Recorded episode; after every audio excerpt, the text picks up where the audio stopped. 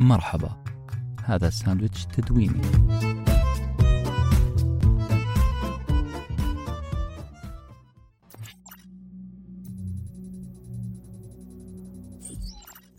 في أحد أيام الصيف الحارة جلس فتى متأملا أمام نهر يجري.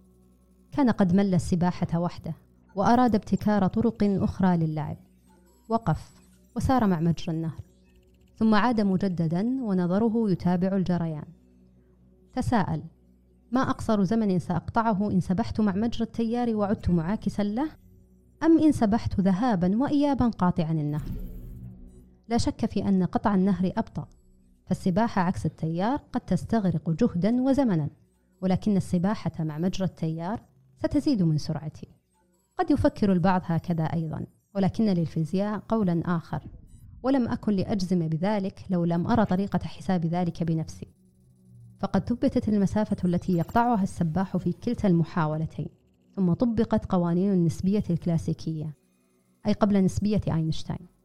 وبمقارنة نتائج المحاولتين ثبت حقا أن السباحة قطعا النهر أسرع وأقصر زمنا. ولتوضيح النسبية فهي ببساطة مفهوم يوضح نسب خصائص كائن ما للمكان أو الإطار الذي لوحظت به.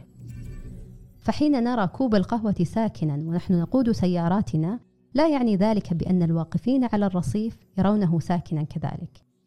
وبالمنطق ذاته فالأشجار لا تركض مبتعدة حين نراها من النافذة ولكننا نعلم الآن أن الكون نسبي. ولنقيس سرعة جسيم ما يجب أن نأخذ بالحسبان من أين نراه نحن فمكاننا في هذا الكون يؤثر على رؤيتنا وقياسنا. ولذكر حادثة الفتى السباح سبب جوهري.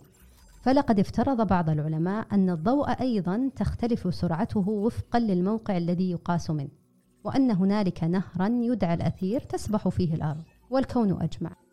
وقد وجد لتنتقل فيه موجات الضوء واعتقدوا بأنه المكان الأفضل لتحسب سرعة الضوء بالنسبة له.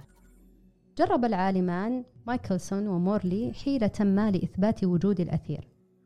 وهنا تظهر مجددا قصة الفتى السباح. فكما سبح جسد الفتى خلال النهر وشهد النهر كيف اختلفت سرعة الفتى في كل محاولة وأخبرنا بذلك افترض العالمان بأن سرعة الضوء ستختلف حين تجري الأرض مع مجرى الأثير عن جريانها بقطع تيار الأثير كما حدث مع الفتى السباح حيث لم نكن لنعرف لو لم نقم بحساب ذلك بالنسبة للنهر. ولكن لم يرصد العالمان أي اختلاف في سرعة الضوء مهما تكررت محاولاتهما ولم يستطع مايكلسون وموري تتبع ذلك الأثير أو إثبات وجوده أبدا. ولتوضيح أثر تلك النتائج أكثر لنفترض بأنك قد وضعت مصدر ضوء في طائرة تطير بسرعة عالية وأمسكت مصدر ضوء مشابه بيدك. تفترض قوانين النسبية الكلاسيكية عندها أن الضوء على الطائرة سيتحرك بسرعة أكبر من الضوء الذي بيدك. وذلك لأن النسبية الكلاسيكية ستقوم بجمع سرعة الطائرة وسرعة الضوء. ولكن تجربة مايكلسون وموري لم تستطع إثبات ذلك. فقد جرى الضوء بالسرعة ذاتها في كلتا الحالتين. فهل يعني ذلك بأن القوانين التي عاملها العلماء على أنها مسلمات كانت خاطئة؟ انتشروا وكل بحث في الأمر ليجد اليقين. ظهر أينشتاين عندها فجأة وقال إن قيمة سرعة الضوء هي ذاتها في كل مكان في هذا الكون وكذلك قوانين الفيزياء هي ذاتها في كل مكان فلا داعي لوجود الأثير لتقاس سرعة الضوء بالنسبة له.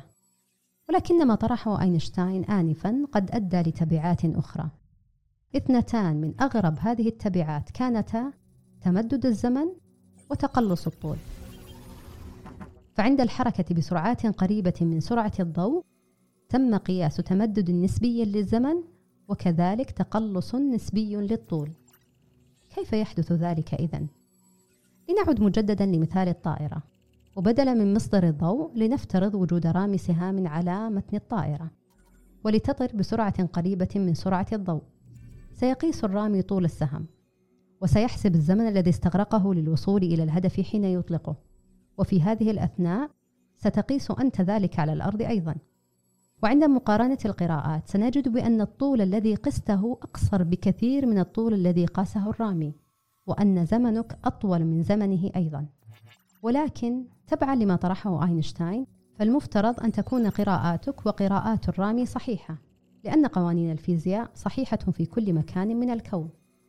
إن الطول والزمن اللذين قاسهما رامي السهام يدعيان بالطول والزمن الملائمان. Proper time proper length. وذلك لأن السهم يعد الطائرة مكانا ثابتا بالنسبة له. ولذلك تدعى قراءات الطول والزمن بالملائمة. فلم تطرأ أي متغيرات بينهما لتؤثر على القياسات. أما بالنسبة لك فأنت تتحرك مبتعدا عن حدث إطلاق السهم بسرعة كبيرة تقترب من سرعة الضوء. وفي حالتك تلك ستكون قياساتك صحيحة بالنسبة لك لأنك ببساطة في حالة مختلفة وستختلف قراءاتك تبعا لذلك ولكنها ما زالت صحيحة هنا نصل إلى نهاية سرد الوقائع ونختتمها بأن الكون لا يزال نسبيا بعد كل شيء ولكن ما زال هناك سؤال قائم لم نؤمن بالأثير؟ مجازا تخيل لو كان كائن واحد موجودا في كل مكان في هذا الكون لنرى الأشياء من خلاله ونهتدي للحقيقة به.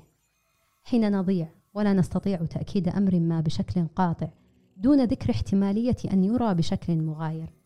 حين ترهقنا شكوكنا وفكرة أننا لن نعرف إن كنا على حق تماما أبدا يغمرنا نهر من العدم عندها ويرى كل شيء الأسرع والأبطأ. المحق والمخطئ والأشكال كما هي وهو محق تماما فهو موجود في كل مكان هل ستؤمن عندها بالأثير؟ كنتم مع ساندويتش تدويني وجبة معرفية نتشارك لذتها